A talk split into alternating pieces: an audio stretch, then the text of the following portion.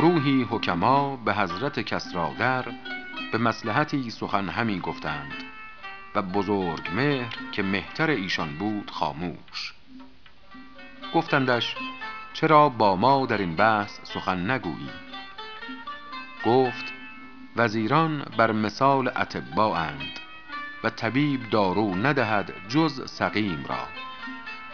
پس چو بینم که رای شما بر صواب است مرا بر سر آن گفتن حکمت نباشد. چو کاری بی فضول من برآید مرا در وی سخن گفتن نشاید. وگر بینم که نابینا و چاه است اگر خاموش بنشینم گناه است.